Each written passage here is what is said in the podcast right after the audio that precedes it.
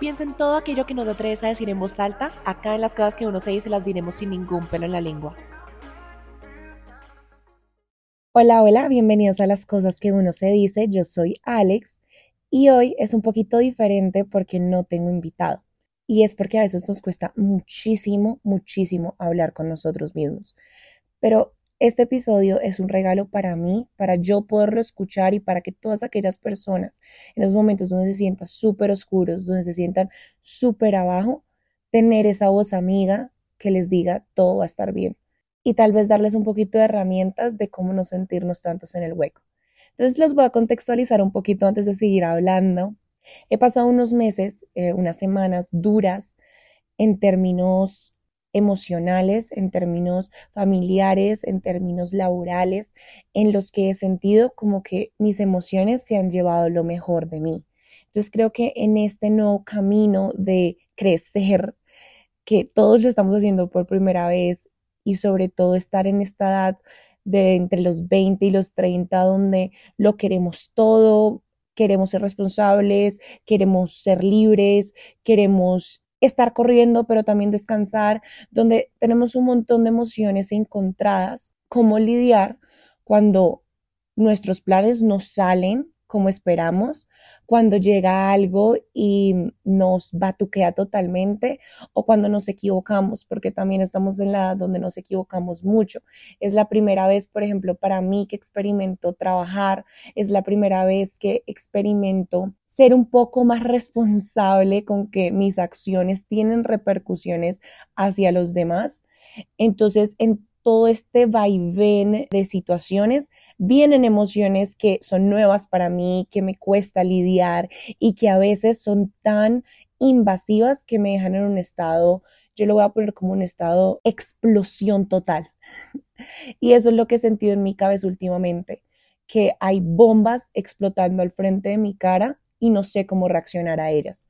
Entonces este episodio es un poco a cuando esté en esas situaciones, Alex, tranquila, respira cualquier persona que esté en esa situación va a pasar.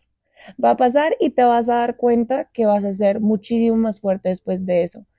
A mí algo, hay una frase que me encanta de Carol G que decía, es que cada vez que yo paso por una situación difícil, yo me repito a mí misma, la mujer en la que me voy a convertir después de esto, no, wow.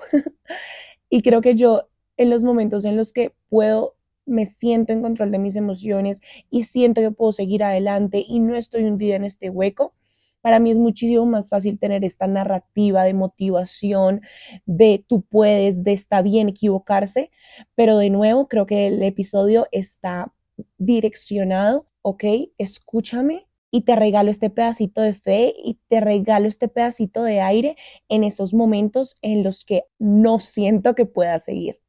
Ya para darle un poquito más de forma al episodio, vamos a centrarnos en un pensamiento que a mí se me viene a la cabeza. Incluso a veces me da rabia que se me venga a la cabeza.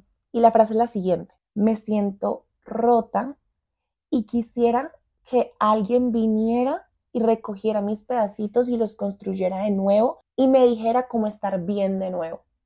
Uf. Y voy a hacer una pausa porque sé que a la Alex a la cual se le viene este pensamiento a la cabeza le duele muchísimo. Y esa rabia que sientes por tener esos pensamientos en la cabeza, que es normal tenerlo, siento que a todos en cualquier circunstancia nos puede parecer que el peso y la carga de nuestra vida es a veces demasiada y quisiéramos a alguien que nos ayudara a cargarla, entonces está bien sentirnos así. Yo creo que lo importante es tener herramientas y tener como esa fuerza y no quedarnos ahí. Somos seres humanos y nos vamos a sentir así, pero mira todas estas formas de salir de ahí, porque quiero que salgas de ahí, porque una y otra vez has salido de ahí, has demostrado ser más fuerte que cualquier adversidad que se pudo haber enfrentado y lo puedes volver a hacer. Entonces, volviendo ya a esta frase, yo siento que viene mucho de la, de la dependencia que a veces tenemos en que los demás nos salven, en que los demás son responsables de mis emociones. Y entonces a mí me cuesta y me ha costado mucho admitir y reconocer que yo soy la única persona que va a lograr coger esos pedacitos y ponerlos de nuevo en el lugar que corresponden. De hecho, la última vez que yo me sentí así y se me vino esa frase a la cabeza, recuerdo llamar a una de mis amigas y decírsela. E inmediatamente su reacción fue, entiendo que te sientas cuchareable, como que quieras que alguien coja una cuchara y te levante del suelo. Pero es que la única que sabe la forma de esa cuchara, que sabe exactamente dónde todo se regó, eres tú. Entonces, así cueste, tú eres la única que te vas a recoger. Y me gustaría que volvieran atrás a esta partecita del episodio y se repitieran ustedes mismos, yo soy la única persona que sé cómo volver a estar bien. ¿Por qué? Porque ya me he pasado por duras y maduras y de nuevo he demostrado que soy más fuerte que cualquier cosa que me pueda pasar. Y he demostrado que puedo volver a estar bien. Y he demostrado que yo tengo las herramientas adentro de mí de volver a encontrarme. Así me sienta lo más perdido del universo, porque uno se siente súper perdido. Y se lo decía a un amigo hace poquito, es que yo sé que tengo que crecer, es que yo sé que tengo que madurar, es que yo sé que cuando se me enfrente un problema, eso me va a ayudar a, a ser mejor persona, tengo que enfrentarlo, tengo que... Pero es que a veces no quiero, a veces solo me quiero meter en la cama y pretender que no tengo que solucionar nada y simplemente no lidiar con mis problemas y hundirme en mi, en mi sufrimiento y en mi self-pity, en mi self-doubt porque pues es mucho más cómodo a veces simplemente taparnos con la cobija y fingir que no hay monstruos afuera. Y él me decía, es totalmente válido que uno quiera hacer eso, es totalmente válido que lo hagamos, que nos hundamos un poco en el dolor o en las emociones un rato, solo no te quedes ahí mucho tiempo. Es humano sentirse perdido, pero es humano también saber que estar perdido no es el estado en el que lograremos desarrollarnos mejor, en el que lograremos cosas, en las que viviremos más felices. Está bien sentirlo todo, está bien disfrutar un poquito el hueco, porque a veces el hueco es bien cómodo, a veces lo tenemos todo acolchonadito, porque sabemos que se siente sufrir, sabemos que se siente sentirnos frustrados. Entonces, por más cómodo que ese se sienta estar ahí y seguir dudando de nosotros mismos y, seguir sintiendo pesar por nosotros mismos, yo siento que siempre hay que volver a lo que vivíamos ahorita y es que la única persona responsable y que va a salir de ese dolor confortable eres tú. Hace poquito cuando yo estaba en un episodio de estos donde cometí un error, no quería enfrentarlo, me dolía profundamente el ego, el admitir que me había equivocado. Lo único que procedí a hacer fue a perder la calma. A perder la calma porque no quería manejar con la responsabilidad de, pucha, soy humano y me equivoqué y ahora qué hago. Entonces, reconocer que perder la calma es un mecanismo de defensa. Perder la calma no me hace mala persona, perder la calma le pasa hasta a la persona con más serenidad y estado zen en el mundo y que perder la calma a veces es necesario para ponerme frente a frente con esas emociones que estaba evitando. Esto me lleva a cuando nos encontramos en esas situaciones, no vienen de la nada. No es que yo soy una persona débil y me sienta mal porque sí. No. Siempre hay una razón de ser. Y entonces cuando algo viene y nos batuquea y podemos sentarnos y ver a la cara esas emociones que antes no estábamos viendo, también puede ser valioso y también puede ser constructivo. Porque tal vez yo estaba evitando, no sé, estaba evitando un estrés acumulado o estaba evitando una inconformidad que no quería aceptar porque eso implicaba que me tenía que mover o que tenía que transicionar o que tenía que cambiar de mi estado cómodo. O tal vez yo estaba evitando la confrontación con alguien, porque me gusta ser pacífico, pero cuando ya se rebosó la tapa, perdí el control y entonces ahí me di cuenta que estaba en una situación, estaba tolerando cosas que no iban de acorde a la persona que yo soy. Entonces, darnos la tranquilidad que cuando sentimos que perdemos el control, tal vez estamos recuperando un poquito de perspectiva. Tal vez estamos viendo eso que teníamos una mirada miope por el corre y corre y el afán diario, porque a veces es muchísimo más fácil suprimir esas emociones que enfrentarlas. Y siento que eso también trae un aprendizaje a, es si tú no admites que tienes emociones todos los días, va a llegar un día en lo que vas a explotar. Si yo me voy otra vez a la frase, me siento rota y quiero que alguien venga a socorrarme. Tampoco estoy diciendo, no busques ayuda de nadie, sé totalmente independiente, no. Creo y, y, la narrativa, y yo he aprendido muchísimo a que tener una red de apoyo que nos ayude a identificar y enfrentarnos a nuestras, nuestras adversidades y a nuestros problemas es supremamente importante. Y para mí, las amistades poco a poco se han vuelto en ese apoyo incondicional en el que tú también tienes tus mierderos, yo tengo mi equipaje, reconozcamos eso y ayudémonos a salir adelante. Está bien el querer buscar ayuda, está bien admitir que tengo a personas que me valoran tanto, que me quieren ver bien y que me van a jalar de aquí, del hueco, que me van a tirar una vara y me van a querer sacar. Siento que es un balance en el de, por más de que me tiren la vara, si yo, si yo no estiro el brazo para agarrar la vara, jamás voy a salir. Y entender este balance a mí me ha costado mucho porque yo a veces no quiero dar de mí, no quiero salir del hueco, quiero de verdad, y tal vez viene de, dependencia emocional hacia parejas, hacia familia, hacia amistades, de como tú me quieres, es responsabilidad tuya que yo esté bien de nuevo. Pero entonces ahí es cuando yo me lo devuelvo. Que Alex, tú te amas. Tú eres la única completamente incondicional en tu vida. Entonces, tú, sácate de ahí. y es súper bonito en palabras y es súper fácil de decir cuando estoy hoy en ventaja con respecto a la Alex, que yo sé que le cuesta mucho entender que está bien a veces sentirse irrescatable. Pero entonces para ella hay herramientas y hay herramientas que yo estoy aprendiendo y que a mí me tocó admitir que necesitaba a veces ayuda de alguien más, aparte de mis amigos, aparte de mi familia, y por eso empecé a ir a terapia.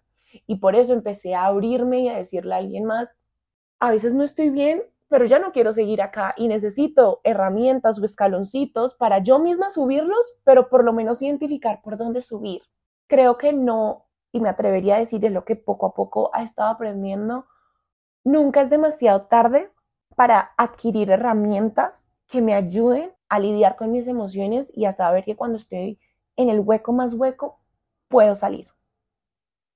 Yo les voy a dar dos o tres que a mí me han servido, pero de nuevo siento que esto es algo que a veces requiere ayuda profesional, esto es algo que también requiere de una vez yo tenga la cabeza un poco más fría y esté fuera de ese episodio de estrés, de ansiedad, de, depresión, de, de perder el control, como hemos venido hablando, de preguntarme a mí misma quién soy yo y qué me hace yo y entonces en ese momento en el que estoy mal, ¿qué necesito para volver a ser yo? Y eso es una pregunta que me he hecho tal cual como se las acabo de decir.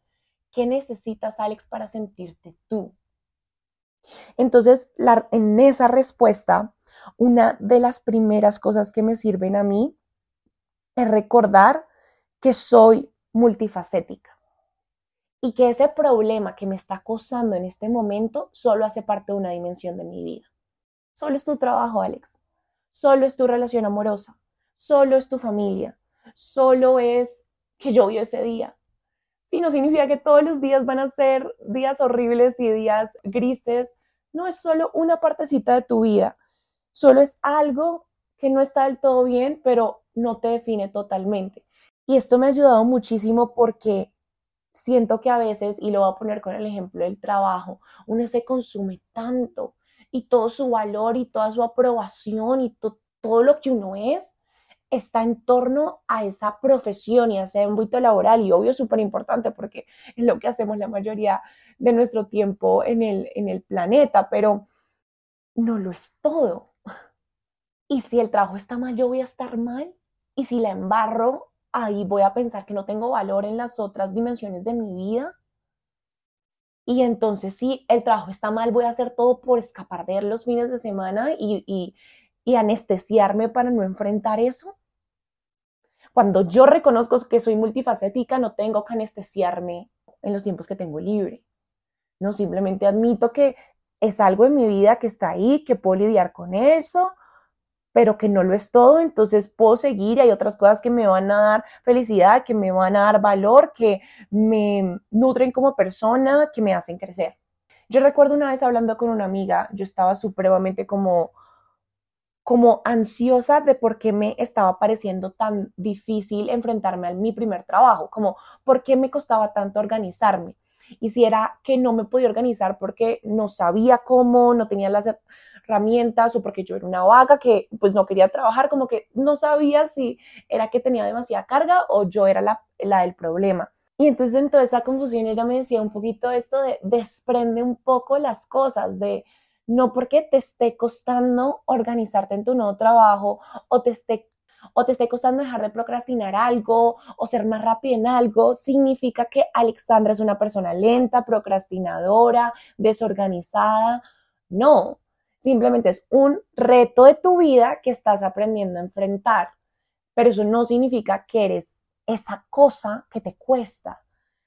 La otra cosa que a mí me funciona y que me ha funcionado y que me ha repetido diferentes personas alrededor de mí y que poco a poco he intentado creer un poco más, y es que la prioridad siempre debo ser yo, siempre debo ser yo. Creo que muchas veces nos han enseñado, creo que al contrario, creo que muy pocas veces si decimos nuestras prioridades en voz alta, yo, Alexander Rivera Duarte, es el primer punto. Por ejemplo, si yo te digo, ¿qué tienes que hacer hoy? Muy rara vez es, debo cuidarme, debo alimentarme bien, debo tener un espacio conmigo mismo para encontrar paz. Debo hacer esto que me va a ayudar a sentirme más fuerte, más, no, siempre es debo cumplir con esto, debo hacer esto, debo rendirle cuentas a esto y pues que es normal porque eh, estamos en un mundo en el que somos responsables de ciertas tareas y debemos hacer entregables y, y tenemos responsabilidades y pero el que se nos olvide que para poder hacer todos entregables, para poder ser el profesional que queremos, para poder ser la pareja que queremos, tengo que ponerme como prioridad.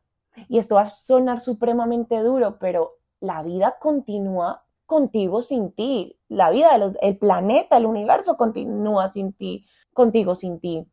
Si yo no me coloco de primeras, yo puedo estar dándolo todo por los demás y el día que yo le falte a los demás puede que sufran. Pero luego la vida continúa. Entonces, a la única persona que le va a importar completamente cómo uno se sienta, cómo uno viva, si uno está bien, si uno está mal, si uno está feliz, si uno es feliz, es a uno mismo. Mis papás siempre me han dicho, Alex, uno no es indispensable para nadie. Y, y esa frase a mí, uff, me cuesta. Porque a veces uno se cree indispensable en el trabajo, para su pareja, para sus hijos, para sus amigos, para, para todas esas diferentes responsabilidades que uno tiene en la vida, uno se cree indispensable. Pero es que la verdad es que todo eso va a seguir así tú estés o no estés. Entonces, ¿para qué darme siempre mala vida? ¿Para qué ponerme siempre de últimas? Si al final la única persona que le va a importar si vivir bien, si vivir feliz, si vivir plena, completa, va a ser a mí, a nadie más. A todo el mundo alrededor, querámoslo o no, va a poder encontrar un reemplazo siento que hay todo un movimiento últimamente para eso, ser un poquito más responsables con cuál es mi calidad de vida en, en mi vida profesional. El día de mañana si te pasa algo, tu reemplazo está el lunes. Pero para poder yo ser mi prioridad, tengo que saber qué significa eso para mí. Significa que en el trabajo yo tenga 10 minutos después de cada reunión para centrarme y organizar mis ideas. Significa que yo me ponga límites al momento de conocer a nuevas personas, significa que yo tenga que tener un espacio en soledad todas las semanas para poder centrarme y reconocer mis emociones, tengo que entender qué significa para mí ponerme como prioridad uno. Y una vez identifique eso, no perderlo de vista, así las exigencias de afuera sean tan demandantes. La tercera cosita es cambiar el lenguaje. Y es que cuando estamos en el hueco, algo supremamente cómodo y fácil de hacer es echarnos la culpa por todo y ser este saco de boxeo que lo apuñalan y lo apuñalan y lo apuñalan, nos encanta hacer eso con nosotros mismos. Porque casi siempre es como, me faltó hacer esto, no fui lo suficientemente fuerte, no fui lo suficientemente valiente, me dio demasiado miedo. Entonces mi psicóloga a veces me dice, para, parafrasea eso, o no, inicia siempre dándote golpes en la espalda. Es un constante, te falta, te falta, te falta y nunca hiciste todo esto. Porque cuando yo reconozco lo que hice, me reconozco capaz de enfrentar el error y no me quedo en el no soy suficiente. Y una tareita que a mí me dejaron y que creo que es supremamente valioso es hacer una cajita de logros. Entonces, es armar una cajita, forrarla bonita. Yo, yo tengo una caja y que tiene como frases, dice, eres ambiciosa, eres guerrera, tienes metas, eres aventurera, eres curiosa, eres inteligente. Bueno, tiene muchísimos adjetivos que me gustaría creerme cada día más sobre mí misma. Y esta cajita de los logros es una actividad en la cual todos los días al final del día uno escribe en un papelito algo que logró pues ese día y lo mete en la cajita. Me ha pasado que hay muchos días en los que no logro identificar qué hice o que digo es lo mismo ayer y mm, no importa que sea lo mismo ayer. Y cuando me cuesta identificar qué es eso que hice hoy, ahí es donde más debo hacer el esfuerzo por identificarlo, porque así es como voy a empezar a desprogramar mi cabeza, a siempre pensar lo peor, a siempre criticarme, a programarla a reconocer que tengo todas estas cualidades con las cuales puedo enfrentar mis errores. Entonces sí creo que es algo muy, muy valioso, es también premiarme por todo eso que sí hice, no solo es como aplaudirme y darle como, eh, como esta felicidad y esta gratitud al ego por un tiempo, sino es una vez reconozco que soy capaz de enfrentar mis adversidades, sé que la siguiente vez que me pase me voy a quedar menos en el hueco y voy a ya tener las herramientas para seguir adelante. Es un ejercicio constante de me pasó esto y qué hice. Creo que es un ejercicio muy hermoso de todos los días estamos logrando cosas no estamos estancados, somos movimientos, somos seres humanos con movimiento reconoce que estás creciendo y reconoce que crecer no significa que todos los días puedas escribir en el papelito, hoy conseguí la cura para tal, hoy tuve em, un ascenso laboral, hoy levanté más peso en el gimnasio, no, como que no siempre son logros tan medibles como estamos acostumbrados, es que creo que ese es el mayor problema, solo estamos acostumbrados a aplaudirnos cuando tenemos un termómetro que mide exactamente ese logro. Pero cuando hoy fui más amable conmigo misma, hoy me costó menos recibir esa crítica constructiva de alguien más. Hoy fui un poco más paciente cuando alguien me pedía que repitiera y repitiera unas instrucciones. Hoy no leí dos páginas de mi libro y leí tres cuando yo empiezo a registrar todos esos logros, simplemente llega, pasa un tiempo y me devuelvo y es, no es que te falte todo esto, es que eres esto, eres esto, eres esto, eres esto, eres esto. Entonces en esos momentos que viene la frustración, tienes esas cinco cosas para enfrentarla. Y creo que eso es como lo que yo he aprendido hasta ahora.